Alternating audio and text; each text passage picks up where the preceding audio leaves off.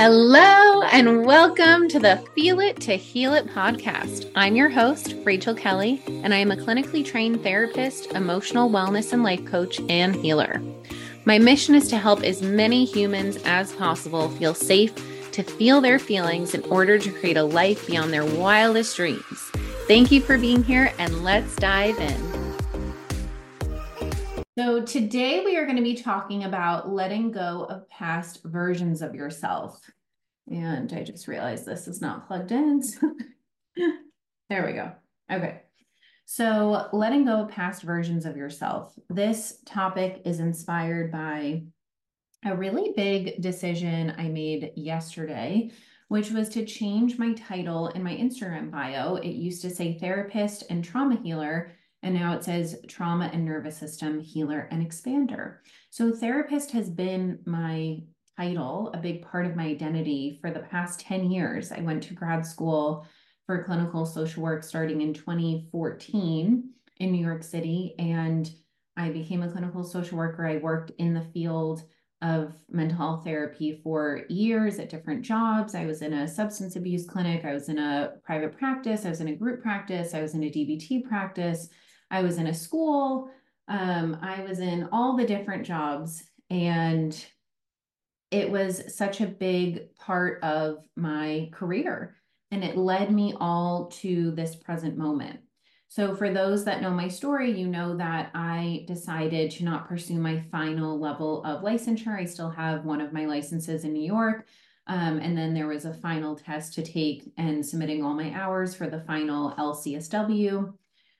I then decided to pivot and completely let go of that path and go all in on Rachel Kelly Coaching, my coaching business, my healing online business. So ever since then, I still have always, you know, advertised myself as a clinically trained therapist because that's always been my background. And yesterday I was talking to someone who I was setting up a collaboration with, one of uh, a future guest for the podcast, and she was talking about how uh, they were working with a, a nervous system regulation coach. And even just hearing the words nervous system regulation, it really started to get me thinking about how I differ from nervous system regulation coaches. Because as soon as this person said that, I was like, oh, that doesn't even resonate in my being. Like, so many people focus on regulation, which is beautiful because we need tools to regulate. We need, you know, practices and coping skills and ways to bring our nervous systems back to safety. But what I do is so much more than that. It's like, yes, we want to get you to a place of regulation, but then from that place of regulation, we want to actually completely heal and rewire the root of the nervous system. So the root of the nervous system is childhood trauma, is survival mode, because the nature of being a child is you have to be in survival mode. And so our nervous systems get stuck in survival mode, even when they don't need to be, as we are adults. And then what happens is we relate through survival mode in everything we do. Perfectionism, trauma response, people pleasing is a trauma response, control, need to know, judgment, comparison, like all of these are trauma responses. And then we have the stored pain in our bodies, which we then numb through our addictive behaviors. Our addictive behaviors could be T V binging, food binging, um, over exercising, overworking, overeating, undereating. Like there's a mil, anything can be an addictive behavior depending on the energy in which you're relating to it. So we really get to the, like I was thinking about like regulation. Okay. Like we all know how to regulate, like take a cold shower, uh, meditate, uh, do some yoga. But the whole point is that if we do those things, but we're not actually doing the relational healing, which is the root, relational wounding is the root of our nervous systems being in survival mode. If we're not doing that type of relational healing, doesn't matter how many cold plunges you do or yoga classes you do or steam room or sauna or chanting or meditating, because you we exist in relationships with each other. We are relational creatures. We are attachment-based creatures. So we don't just like go on our own little island and do a cold plunge and we're like, oh, we're regulated. It's like, you can do that. And then if you get home and your partner says something, you get triggered, right? Because it reminds you of something your mom told you in childhood.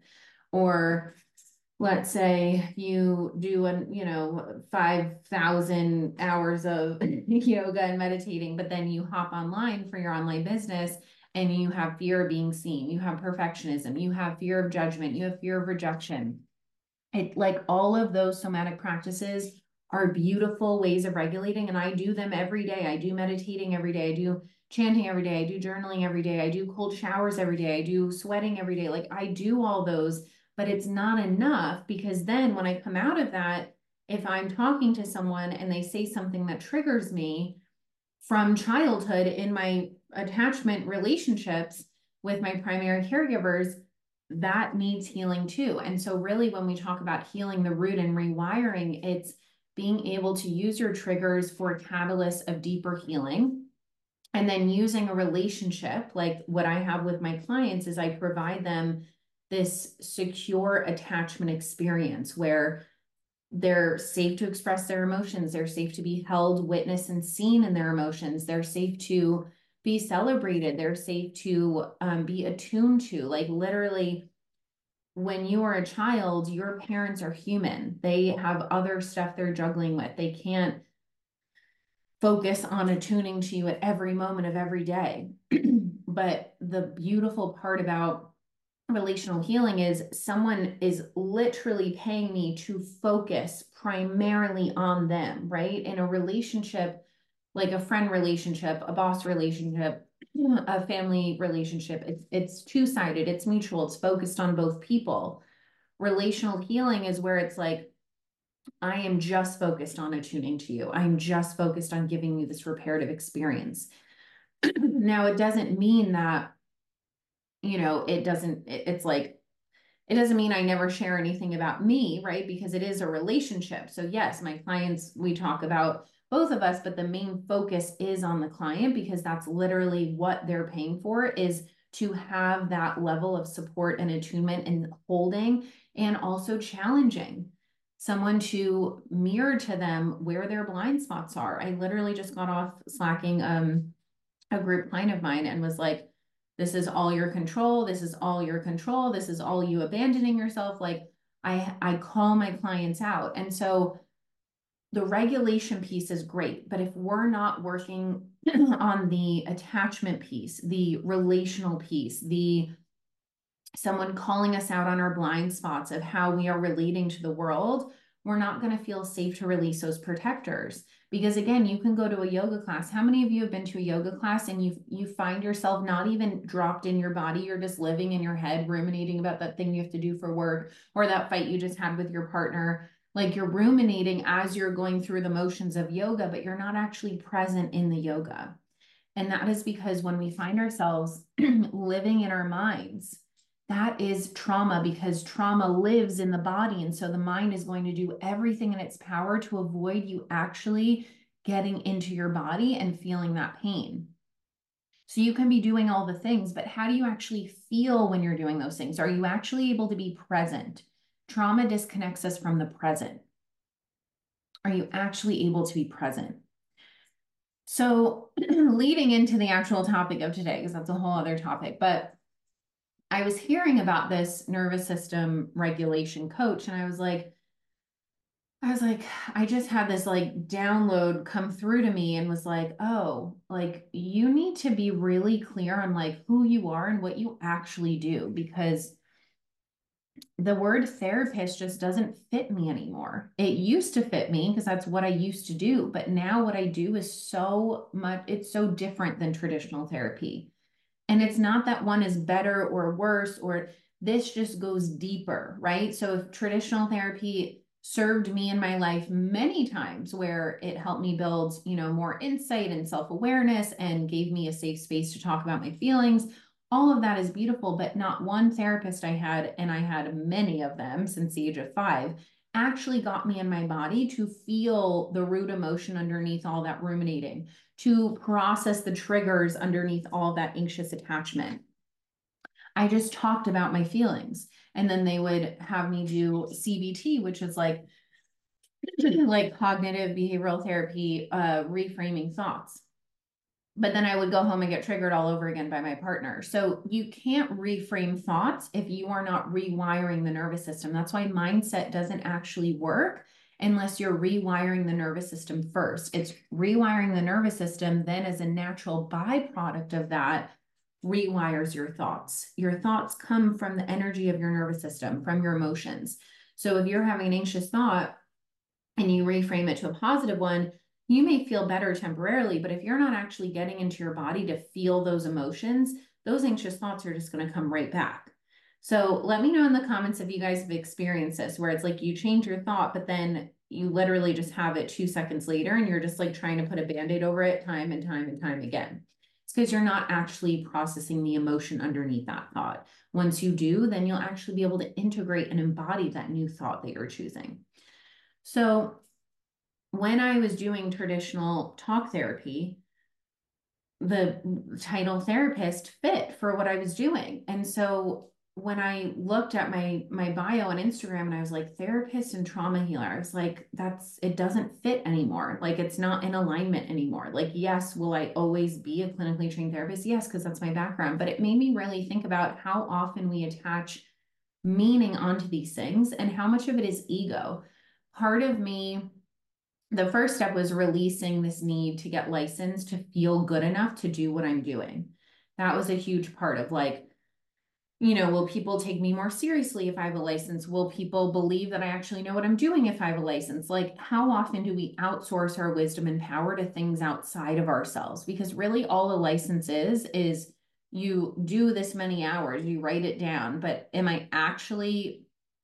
like, what are those hours even look like? No one fucking knows. Like half of the time it's just me, um, you know, it's not, it's like, I used to do a drug test with my teens and like, okay, that counted as part of their session. And it's like, okay, I'm collecting urine. That counts as hours. Like it, it's all so arbitrary. And then they rejected some of my hours because of like one supervisor had thirty-five instead of thirty-six hours of like just stupid arbitrary stuff. It was ridiculous. But the whole point is that we outsource our power to these things outside of ourselves of like, well, if this idiotic board says that I can be a therapist, then I'm a therapist. And it's like, of course we want to do things in integrity, but the fact that we would even need a board to dictate that when they are not actually in the room with us, they have no idea what, what work we're doing. No idea. There's plenty of people with licenses that are doing very unethical, harmful things. I know some of them. And so I really had to look at where am I not just owning my wisdom and my medicine and my beliefs and who I am without needing this license because I don't even want it anymore. I don't need it. And so then the, the title of therapist was like the next layer of that. Where am I holding on to this title so that people recognize how I'm different than other coaches, right? That I'm actually a clinically trained therapist. People don't go to me because of my master's degree. I don't even think most of my clients know my background. Some of them do, but I had one client, it was so fucking funny. She was like, she was like, you're a therapist? I'm like, we've been working together for like two years. Do you not know? She's like, no, I just call you my life coach. You know, like, I've never had a client come to me and be like, okay, so where did you go to school and how many hours did you do and what level of licensure? That's not to say that you shouldn't vet the person you're about to hire. You should know, like, what is their experience? Why are they equipped to, to do what they do? But people don't hire you because of the freaking, you know, degree hanging on your wall. They hire you because of your energy. They hire you because you are walking a transformation that they want. I literally embody this work every single day. I walk the walk of reparenting my inner child, of what it's like to now be living through my full adult self. Little Ray does not take over anymore. To be living through secure attachment, to be living through feeling safe in my body where I don't feel like I need to reach or grasp for someone to save me, for T V binging. I've released all of my addictions. I no longer relate to food in an addictive way. I no longer watch T V. I gave up T V. I, if I watch a movie here and there, it doesn't feel addicting. I don't read fiction in an addicting way anymore. Like I've released my addictions. I feel safe in my body to be with all things that come up. So people hire me because they look at my transformation. They look at how I used to be chronically anxious, how I used to be severely anxiously attached, how I had B P D symptoms because I had such deep fear of abandonment. I had medical trauma that I had a lot of triggers from. And now I'm a completely different iteration of myself. And what happens is we hold on to these past versions of ourselves because we're terrified of letting go of them. Because we've been known by, we've been known by them. We've been defined by them.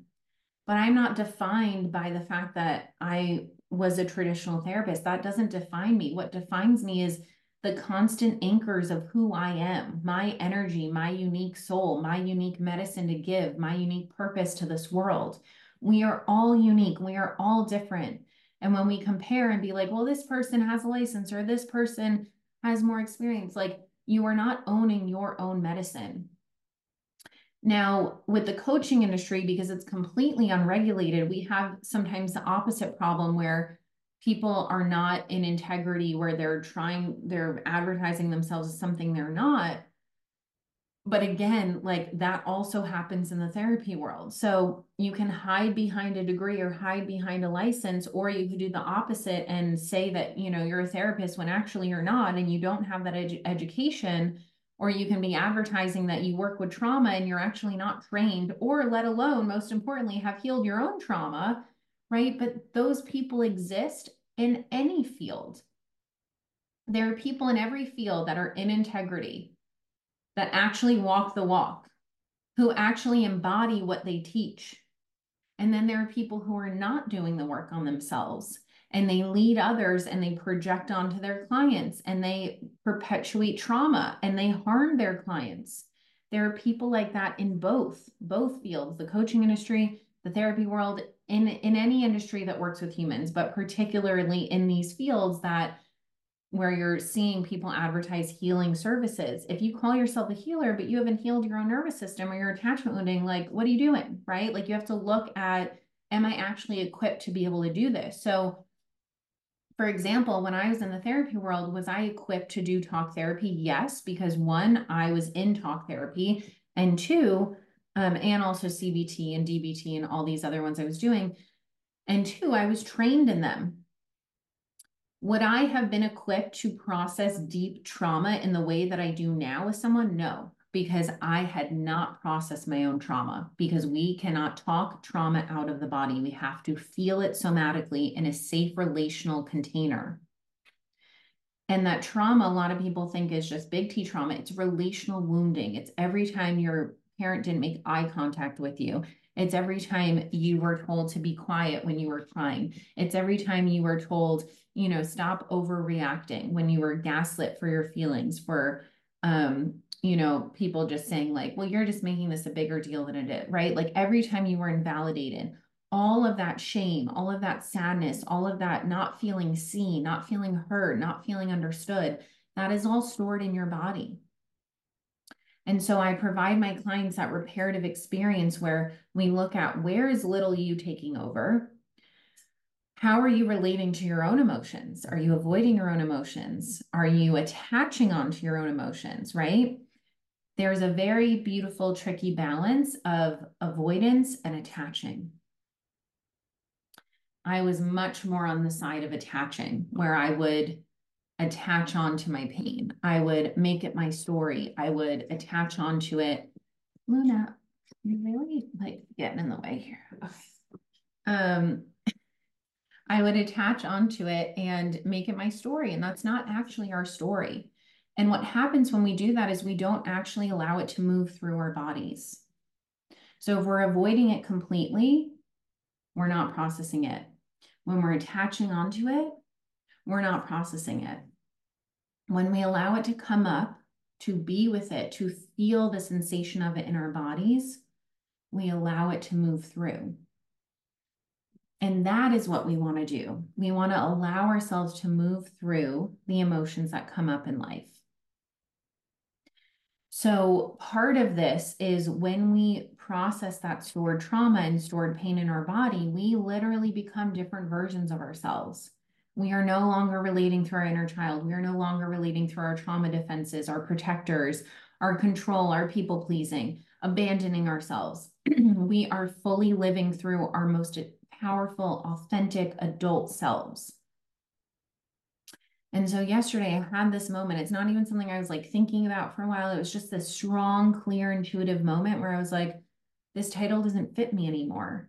And why am, am I hiding behind it? Am I, do I think I need that for people to listen to me or hear me? Oh, she's a therapist. I'm going to go listen to her. No, people don't listen to me because I'm a therapist. People listen. I don't know why I just did air quotes for therapists because it's like not even fitting, but people listen to me because my words resonate in their being, because I have medicine and experience to give. Okay, how to process the stored trauma, because sometimes it feels frozen and don't know how to break the ice. Yeah, so we have to work with what's called our window of tolerance. So our window of tolerance is basically where our nervous system will allow us to feel like maybe this amount, and then we slowly stretch it to feel this amount, and we slowly...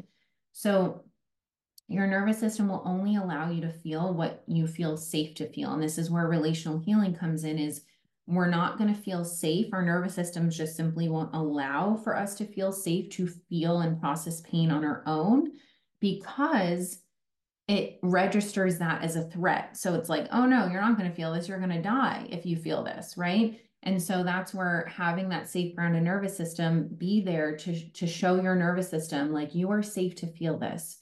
So if you are able to, um, you know, have support in this and invest in support, I would absolutely start there. If you're not, then meeting yourself where you're at by starting simple, putting your hands on your heart, taking three to five deep breaths multiple times throughout the day, and just notice what sensations come up.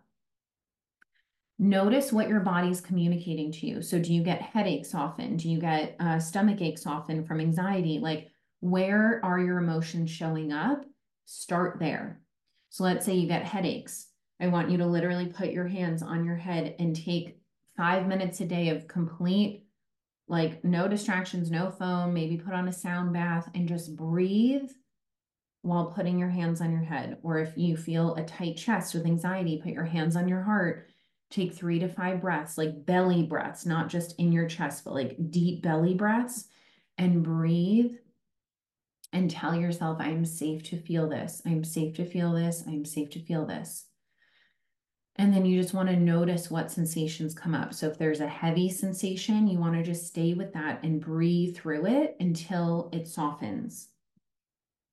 So it's really about meeting yourself where you're at. When you start to show your body in small baby steps that it's safe to feel that stored emotion, it will allow you to feel more and more of it, especially with triggers. If you get triggered in relationships, taking time to be with that trigger, to imagine what little you is needing, and to allow space for that emotion to come up. And again, if you don't feel safe to feel this on your own, who is a trusted, safe nervous system, not someone who's just going to validate our crazy stories in our heads, but someone who can actually just hold the pain with us. And this is why my clients hire me, because not many people in our lives can hold pain because they've yet to hold their own pain. We can only meet others as far as we've met ourselves. So that's why I was able to guide my clients in the traditional therapy world to a certain extent, but I couldn't go deeper with them because I had not gone deeper yet with myself. And that was such a powerful example of, like, anyone can become a therapist and not actually process their own shit. I know many therapists that have not processed their own shit. So that's why yesterday I was like, oh, I don't need to be holding on to this title to make myself feel good enough. It's like, I know I'm fucking wise. I know I have so much potent medicine. I know I'm really fucking good at what I do. I don't need to hide behind this title. I have done more work on my nervous system, on my attachment wounding, than the majority of therapists I know. And so I don't need to call myself a therapist to feel like, oh yeah, people are going to trust that I know what I'm doing. So I changed it. I literally, for the first time, I think ever in having my Instagram, like since I started my business, I think it, the word therapist has always been there. So it took me now two, over two and a half years to release that title. But I, that's not even what I do anymore. When I think of the word therapist, I think about what I used to do, talk therapy, C B T therapy, D B T. Like, I don't do that anymore. I now work holistically, every single part of you. I don't just change your thoughts. I change your nervous system, which then changes your thoughts, which then changes your energetic vibration, which then changes your entire life. Like, what I do is I help you heal your nervous system. And then we focus on the expansion piece, because the whole point of healing your nervous system is to get it out of survival mode so you feel safe to create a life beyond your wildest dreams. Like, that's the whole point. So you can actually feel how you want to feel, right? Like, how many people just stay stuck, stay in their comfort zone because it feels safe? They're not growing. We are meant to grow. We are meant to evolve. But this means that we have to let go of those past versions of ourselves. And notice when ego is getting in the way. Egos are just trying to protect us. But when we notice ego getting in the way and saying, oh, but you know, that having this title makes me feel um, good enough, like, that's all your ego. You don't actually need that. You need to be in integrity. You need to walk the walk. You need to look at, okay, what are my actual gifts that I can serve people in integrity, right? Not telling someone I can, like, I would never tell someone that I could, um, that I could help them learn how to fly a plane, because I don't know how to fly a plane, right? But when you focus on what you're actually good at, it, this is a perfect example. So if you guys have been following me, you know that I just did six months with uh, a naturopath, learning about using food as medicine, learning about regulating blood sugar and hormone levels and all of that amazing stuff, like life-saving stuff. Now, is it an integrity of me to share what I do know and what I have learned? Absolutely. Would it be integrity? Would it be in integrity for me to then now claim, like, oh yeah, you have this physical health symptom, oh, I can heal you because I just worked with a naturopath? No. That's when I then refer my clients to my naturopath and say, oh no, let her, let her handle this. This is out of my scope, right? So it's really like the world that I am creating and want to continue creating is like a world where we can trust ourselves to be in integrity, where we don't need these governing boards being like, oh yeah, you're a therapist. Oh no, you're not ready. It's like, it's so beyond backwards. Like, the amount of shit I've seen when I was in the therapy world, I was like, I do not want to be in the system anymore. Nope, nope, nope, nope, nope. We're going to go over here and create our own thing. And I didn't even know that I could do that. I didn't even know that was an option. And now that I'm here, I'm like, oh, okay, I'm actually way more in integrity. I'm actually practicing what I preach. I actually have taken myself so much deeper, which allows me to take my clients so much deeper. And it's time to claim that and not hide behind this title that actually does not fit. It's like when you put on a dress and you're like, oh, this dress was so five years ago and it doesn't fit anymore. The title of therapist, when that lands in my body of like, I am a therapist, I envision my past self. And it doesn't mean that there aren't therapists out there who get you in your body or who take you in a deeper level. I'm sure there are many that, you know, are doing beautiful, powerful work. This isn't a comparison. It's looking at that word and how it resonates in my body. And how I'm like, oh, I don't actually do that anymore. I don't just do talk therapy. I don't do C B T. I don't do D B T. Like, sure, all of that is a culmination of my experience. But what I do now is the work that I've done on myself, because it actually was so much more effective for me. I literally can't tell you. I've had like ten different therapists. Not one of them told me I had an anxious attachment style. And I'm like literally vomiting anxious attachment, like over everything. I didn't even know that I was anxiously attached. I didn't even know what that was. We didn't even learn about it in school. Like, this is what I'm saying. There's so much valuable, life-changing, potent information that is missing. And then we hide behind these titles. So we have to feel safe to let go of those versions of ourselves to actually fully step into this new version, this new version where it actually fits for this present moment. Now, will this evolve continuously? Absolutely. Especially as a generator, I'm designed to master a craft. So as I continue mastering this specific healing method that I learned from my mentor and making it, putting my own twist on it too, because I really learned it from her and then I kind of made it my own version, I'm going to continue mastering that. And that will evolve as I evolve. And that's the beautiful thing, is we don't have to attach on to these titles, right? Right now, trauma and nervous system healer and expander, because again, I'm not just healing, I'm helping you then expand. That resonates. But then as I continue to evolve, will something else resonate more in the future? Sure, maybe, we'll see, right? But the whole point is like, where are you attaching onto the way that things used to be, past versions of you, because you are not owning who you are in this present moment. Let me tell you guys something. We are meant to evolve. We are meant to go through changes. When you are actually doing life in the way that God intended it to be, constant, the only constant is change. I, I look at people who are still in my hometown, or like friends or family that like are literally in the same place that I left them, like physically, emotionally, uh, location-wise, job-wise, like nothing has changed. And I'm like, how, how has nothing changed in the past fucking twenty years? Like, it's crazy to me. And I'm like, what kind of life is that? Because we're not actually growing. We are supposed to grow. We are supposed to experience change. And we get so terrified because we attach so much meaning onto these external things rather than actually tapping into who you are in this present moment.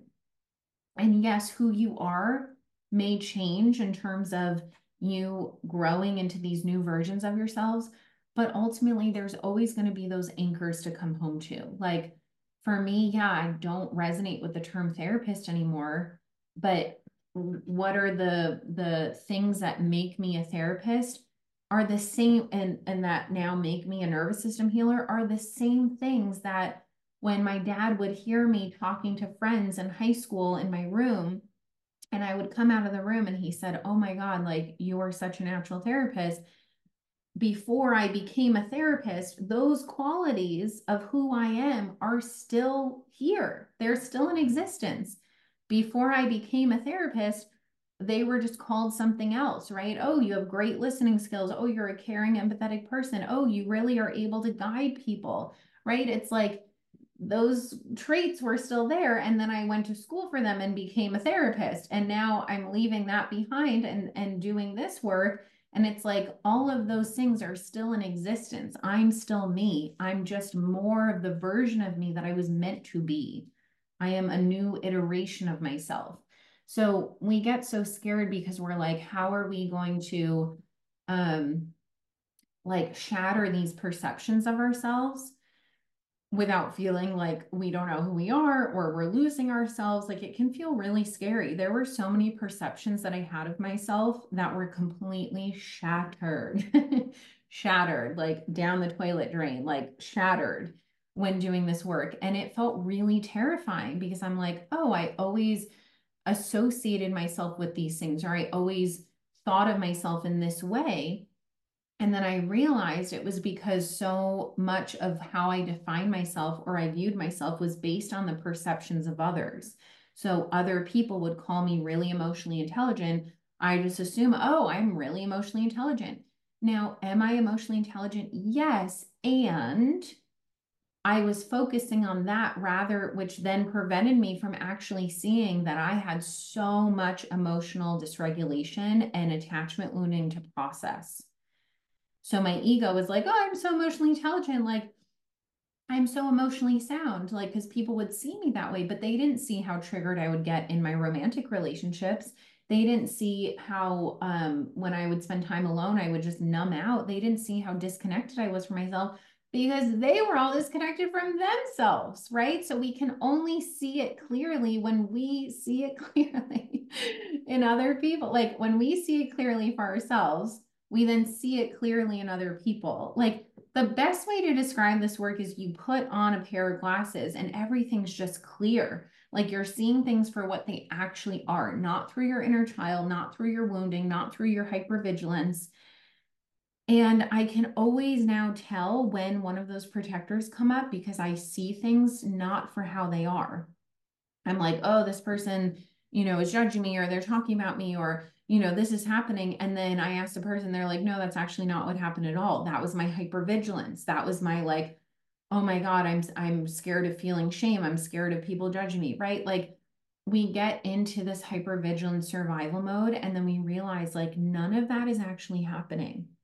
It's fucking mind blowing when you actually start seeing this. You're like, wait, none of none of that is real. That's my brain lying to me. That's my brain making up stories to try and protect me. But really, I don't need it to do that anymore because it's keeping me stuck. So anyway, that was kind of a whole a whole side tangent. But the point is, is that we are meant to grow. We are meant to evolve. Our egos are going to try and keep us stuck. Our inner child is going to try and keep us stuck. Our attachment onto who we think we are is going to keep us stuck. And so really what this work is, is coming home to who you actually are, who your authentic self actually is. Because if you people please, that's not actually your authentic self. If you're anxiously attached, that's not actually your authentic self. That's not actually your authentic self. That is your trauma. And so when you really start to separate trauma, authenticity, you start to learn and realize and see all the ways in which you've been relating from trauma rather than authenticity. And this can feel scary because you're like, oh my God, I thought I was this like totally wise, emotionally intelligent person. Meanwhile, I was fucking dysregulated as shit. Now, coming home to my authentic self is coming home to, oh, I'm actually meant to be a very grounded, regulated person. But that is not how I was living. Literally not at all, not even one bit. So when we start to see it, it can feel a little startling, but then it is this ticket to freedom, because when we see it, we then can, we can notice like when we start relating from those trauma responses, and we have an opportunity to shift it. How would I relate to this through my authentic self? And it's going to require you to relate differently. And relating differently is literally one of the hardest, scariest things, because your nervous system goes with what's familiar, not what's going to make you feel good. Our nervous systems don't give two shits about how we feel. All it gives a shit about is if we are alive. That's all it cares about. So you could be alive, but you're fucking repressed, addicted, miserable, attached, like not free at all. Or you can feel the fear of doing things differently because it is scary.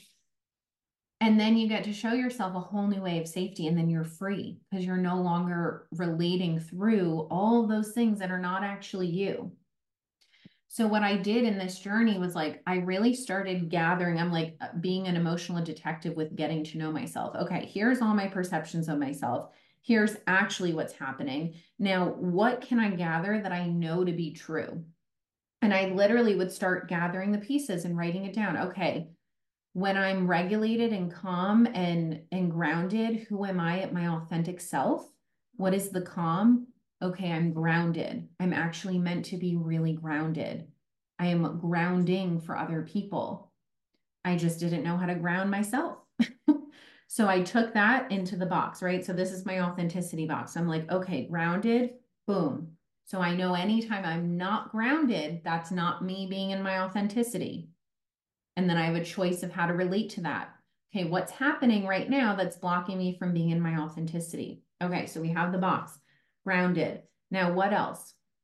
Uh, when I am my most connected, authentic self, and this really, really came out for me in my first ever shroom journey, where all of my defenses softened and it was just me. Like I, it was the first time that I truly felt clear on who the fuck I was. I'm like, oh my God, like I am grounded. I am joyful. Like I have this energy about me where I just love life. Like I, I get so joyful. There was moments where I was just by myself in the pool, just like laughing and smiling and like being in the pool and like feeling like a mermaid and being like, I feel so joyful. And that energy is contagious. People love being in that energy because it helps them see life in a different way. Now, part of that authenticity, part of that zest for life does come from trauma, because my life started out with being chronically sick and almost losing my life. And so because of the timing of that, because I was only two years old, it set this foundation of like deep, deep gratitude for life as this gift, because it almost wasn't here. It was going to be one of those things where like, you know, when parents lose a child young and they always have to wonder like, what, what would she have grown up to be? What you know, and I experienced this with a, a boy in my gr- uh, eighth grade who passed away.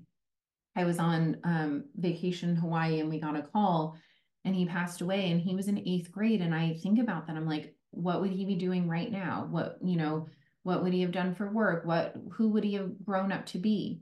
Right. There were other kids that were sick with me that didn't make it. And we think about, okay, what would they have been? So my entire life, this, this whole way that my life has unfolded is like, oh, I get to see how it all unfolds now. Like I actually get to live it.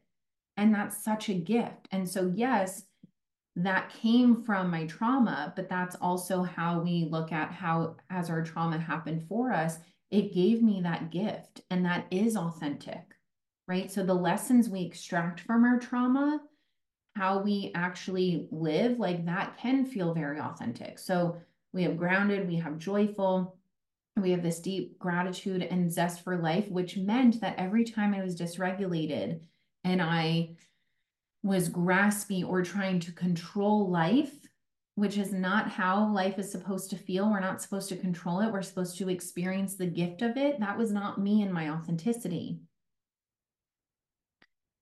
And then another tool in the toolbox is me actually feeling safe to own my wisdom, because as an anxiously attached person, I would outsource my power to everyone around me. I would value, this comes from being a, the youngest child, of like following what my older siblings would, were doing or following what my parents were doing and never actually developing trust within myself of like, oh, what do I think? What do I want to do? And then I would feel indecisive and I wouldn't trust to make a decision because if I did, I was invalidated for it. Like it's really looking at where have I been outsourcing my own wisdom? And I did that my entire life. And so yes, did my mom always tell, my mom would call me wise child because she basically used me as her therapist and would, and like realized how wise I was. And she would call me wise child. I'm going to get that as a tattoo one day, by the way, with the snake. That's the whole thing. Anyway. Um, so did I hear that I was wise? Yes. Did I feel safe to own that wisdom? No, because I was outsourcing it. I did not trust myself to make any decisions. I would be like, what do you think about this? What do you think about this? And I would not trust what I actually thought. So another tool in the toolbox, not even toolbox, the authenticity box is actually owning my wisdom. Like, oh, I'm actually a really wise, grounded, joyful, energetic, grateful for life, infectious energy type of person. And that is my authenticity, my authentic self. And I'm continuing to gather more and more moments of clarity of that. And so it really is this like getting to know your true self, because who you are right now in this present moment may just be your trauma responses. And I know that's really scary to think about sometimes, but your authentic self is under those, right? It's not like you have to find it outside of yourself. It's still in there. We just have to process those layers to get to that core root of the onion, which is you. Who are you without all of the trauma responses? Who are you if you don't control? Who are you if you don't grasp on or avoid? Who are you if you actually allow yourself to be, to just be, to be you, to fully express your most authentic self? Like, who are you? And you may not know that right now, and that's okay. But it gets to be this really exciting process of like shedding these layers of yourself that are not serving you, that don't make you feel the way you want to feel. So every time you future trip, every time you control, and it feels contracted in your body, it feels tense, it feels tight. Oh, I don't want to feel this way. That's not actually how I'm designed to feel. What would help me feel more expansive? So when I show myself I'm safe to be in this present moment, when I'm safe to show myself that I don't need to have it all figured out. Part of this process was deep acceptance with myself of like, I'm still getting to know my authentic self. And that's okay. That doesn't have to mean anything about me. That doesn't have to be this big, scary, heavy thing. It gets to be this really exciting journey of like, oh, I'm releasing all of the parts that aren't actually me, that were just part of survival mode. And I get to relate in this whole new way that is not based on survival mode, but based on safety and freedom and connection and love and the way that humans were designed to experience this gift of life. We're not meant to have it all figured out. We're not meant to know what's going to happen uh, tomorrow, next week, two years from now, let alone five minutes from now. I could get off this live and check my email and magic could show up, right? Like, what if life gets to be that good? Doesn't mean there won't be pain. Pain is inevitable. The sooner we, the sooner we accept that, the sooner we get to experience all of the lessons and the magic that that pain brings us. Every time I'm in pain, like I was in pain the first week of this month, I was going through a pretty big adjustment and my heart was hurting, like physically hurting for, I would say, the first seven days of the month as I was adjusting to this change. And then I was like, oh, fuck, I'm in pain. And like, when it happens, you're like, oh, this feels awful. I don't want to feel this. But then when you actually allow yourself to feel it, not get scared of the pain, not let it take over and get dysregulated, but like actually just let your heart hurt, because life will break your heart. And it is actually a gift. Life will break your heart. If you were doing life right, it will break your heart a million times. And each time you will come out of that a deeper, deep, a more deeply connected, uh, stronger, like new version of yourself. And that was only just seven days, right? It wasn't even like that long, but it would have been longer if I had resisted it or avoided it. But because I allowed myself to just be with it, like, oh, I'm in pain right now. Like my heart hurts and I'm going to just tend to it. I'm going to breathe with it. I'm going to trust that it's all happening for me. And then it literally was like exactly seven days. It was kind of weird. Like normally pain kind of dissolves, but it was like, I don't know, after by day eight, I was like, oh wait, my heart feels back to normal. I was like, that was quick. Anyway, we move through pain quicker now. So, but then I think about, okay, what did that pain, how did that pain serve me? It served me deeply. Like, I'm not going to go into the specifics of what the pain was about, but it, it truly, the general themes of it was like, oh, I am safe to really just be with myself. Like I am safe to truly just be alone. Like I am the most alone now than I've ever been in my life. I've always been enmeshed with someone. I've always had a person, like a safety net person. I've always had someone. This is the first time in my entire life I'm not enmeshed with anyone. I'm not codependent with anyone. I am very alone right now, like very, very much alone. I'm in a deep, deep, deep, deep shedding. And my business and my personal life simultaneously is experiencing a huge death and rebirth. And so part of that death was feeling this pain, feeling some fear. And it was so fascinating to witness the progression. Like the first day, I felt fear and shame. And then underneath all of that was just pain and sadness.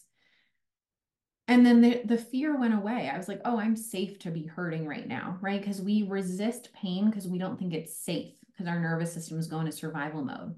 When you have internal safety and you feel safe to be with pain, you then actually get to just feel it, move through it, and extract the lessons from it. So my lessons from it was like showing myself, I am so safe to really be my own anchor. I am so safe to just be alone. I am so safe to shed what no longer serves me. I'm safe to open up all this space for more aligned uh, things, connections, opportunities, whatever it is, like all alignment to enter. And that's why it feels like a death and a rebirth. A death, everything has to shed away. It has to die to make space for the alignment.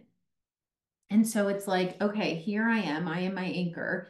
And then I'm on my island, like in my world. And there's all these things around me, clients, friends, um, different relationships, uh, you know, different money, like all the main areas of life. It's right here on this island. And then you are still your anchor. And then all of it starts going away. All of it. Like literally your whole life just crumbles away. Everything's gone, gone, gone, gone. This money gone, this client gone, this friend gone, this relationship gone, this important person in my life gone. Everything's gone. Everything. These old ways of thinking gone. These old ways of relating to food and money gone. Everything's gone. And then you're just left with you and you're like, whoa, that was wild. And it's scary and painful. And then the fear starts to soften. You show yourself you're safe to be with the pain. And then you grieve your old life. Like you grieve your old self, you grieve your old ways. And then part of the change, the, the shedding, the caterpillar phase is like feeling the pain of loss, feeling the pain of um, change, because change can be painful. And then all of that space starts to open and you start to get little winks and confirmation from the universe of like, oh, we're going to drop this in. And I'm telling you guys, since that first week of February, what, what day is it now? It's four, the fourteenth. From February first, literally the first to the seventh, from that point up until the fourteenth, right now, there has been so much being in the void of the unknown, but there's also been so many things dropping in. And I'm like, oh, this is the new way. Oh, this is the new thing. Oh, this is the new client. Oh, this is the new money. Oh, this is the new opportunity. Oh, this is the new aligned person. It doesn't happen all at once, right? Like, it doesn't mean, oh, I let go of this person, someone else immediately swoops in. No, you have to be in the void of the unknown. I am deep in the void of the unknown in multiple areas of my life, pretty much every area of my life. And that's why it feels very much like this death and rebirth. I'm in this unknown period where it's like, we're now, we're now moving. We have no idea when things are going to start dropping in, but we know. Hello, hello. Thank you for joining. So nice to have you. Um, we know that whatever comes in is for this new iteration of ourselves. We know that whatever drops in is for this new, uh, this new alignment, and that it's going to be even better and more aligned. And it's not like things are better or worse. Like everything serves its purpose. Everything is beautiful in its own way, but it's more so that like, we know that everything that drops in is going to fit. And I started making those moves, even with this title change of like, oh, wait, this is the old and we're bringing in the new.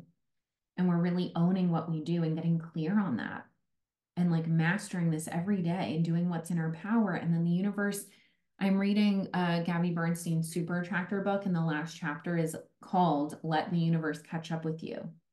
You have to move first. You have to do things differently. And then you have to allow time without controlling it, without knowing when. It could be tomorrow. It could be five years from now. We have no fucking clue, but you have to move first and then allow the universe to catch up with you. And in the meantime, the universe will give you little droplings of like confirmation, a little wink there. And like things are happening. I can't fully see all of it yet, but like, I feel it. I feel things are happening. I feel like, like I've been saying for the past six months, that I've been on the brink of my next level, my next evolution. And it's like slowly starting to happen and I can feel it, but it hasn't fully landed yet. It's very symbolic of like a mushroom journey. If you guys have taken mushrooms and you know, there's like this coming on period where you're like, I'm starting to feel some things that are different, but like, uh, we're kind of in this weird in between state. And then you fully drop into the mushroom land and you're like, we have arrived. That is literally what this feels like. We are shedding, we are in the unknown, droplings, things are feeling different, it's a little uncomfortable. I'm like, ooh, things are awkward and weird and wild right now, but we haven't fully landed in the, in the new level. And the thing is, we land in the new level, the new iteration of ourselves, and then we got to do it again and again and again. We might land for some time to learn the lessons meant for, for that level, but then we're going to go again. Right? And then we're going to go again. And then we just get used to it of like, oh yeah, we're in that unknown period again. And it just becomes second nature, but you have to be willing to let go of those past versions of you, because if not, you're just going to be attaching on and blocking so much magic and abundance. Like every time I reach this new, like this new level of myself, of my life, of my business, I'm like, holy fuck, I did not even know this was possible. And then we get to do it again and again. So it's like, you get to choose, am I going to stay in this comfort level, or am I going to trust the universe to guide me into the next one and the next one, and really taking time to land in each one? This is not about chasing. This is about deep presence. The more present you are in this present moment, the more you will feel safe to allow the natural changes and unfolding of your life to occur. And the more magical it will feel. And the more painful it will feel. Magic and pain coexist. You can't choose the magic without choosing the pain. Every single day, I will choose pain over suffering. Every single day. Pain is temporary. Suffering is long-term. Pain teaches you things. Suffering just wastes your time and energy. Pain actually makes your heart like more full and whole and strong, and suffering just sucks your life force. Like, it's a big waste. So I'm like, if I'm going to hurt, I might as well hurt in a way that actually helps me evolve and not just suffer. I suffered my whole life. Anxious, numbing, like that is suffering. We don't have time for that anymore. Anyway, I feel like this was a very long live. Does anyone have questions, thoughts as we start to wrap up? Because I could literally talk about this forever.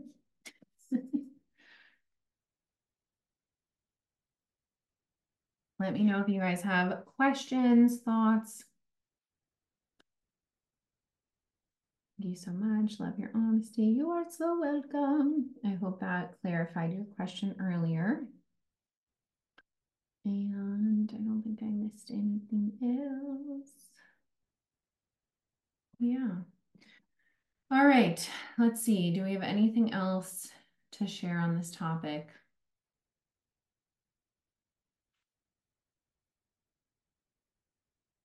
Get to know your authentic self. With every moment, am I relating through trauma or authenticity? And start putting some clear, calm, decisive things in your authenticity box and pull from that. Let yourself be and live through that. And know that you are safe to release all of the ones in this box. We can just throw that box in the damn river and say, thank you. We don't need you anymore. And when that box starts to creep back in, I know how to respond to it now. And that's a beautiful opportunity to practice. It is all happening for you. Always, always, always, always. Even when we can't see it. So I love you guys so much. Thank you for being here. Um, if you are looking for deeper support with this, I do have some one-on-one spots available for private coaching. And then also we have membership Beyond Your Wildest Dreams. If you are looking for uh, just like getting your toes wet, you know, not fully diving in, but like a little learning community, so you don't have to feel so lonely on the healing journey. That is why I created this membership. And then my course, Powerfully Single, is on sale until tomorrow. So it's usually eight eight eight. It is on sale for two two two. Sale ends tomorrow. It is for those that are single that want to feel more deeply connected and in love with themselves and others, and give you some support on this Valentine's Day. So I love you guys so much. I feel like this was such a fitting Valentine's Day topic, because the best form of self-love is actually allowing yourself to blossom into the person you were always meant to be. Ah, it gets to be so exciting. I love you all. Love you, love you, love you. And I will see you soon. If you found this live helpful, please, please share it. The more people that this work gets to, the more we heal the world. Woo, woo, woo. Okay, bye.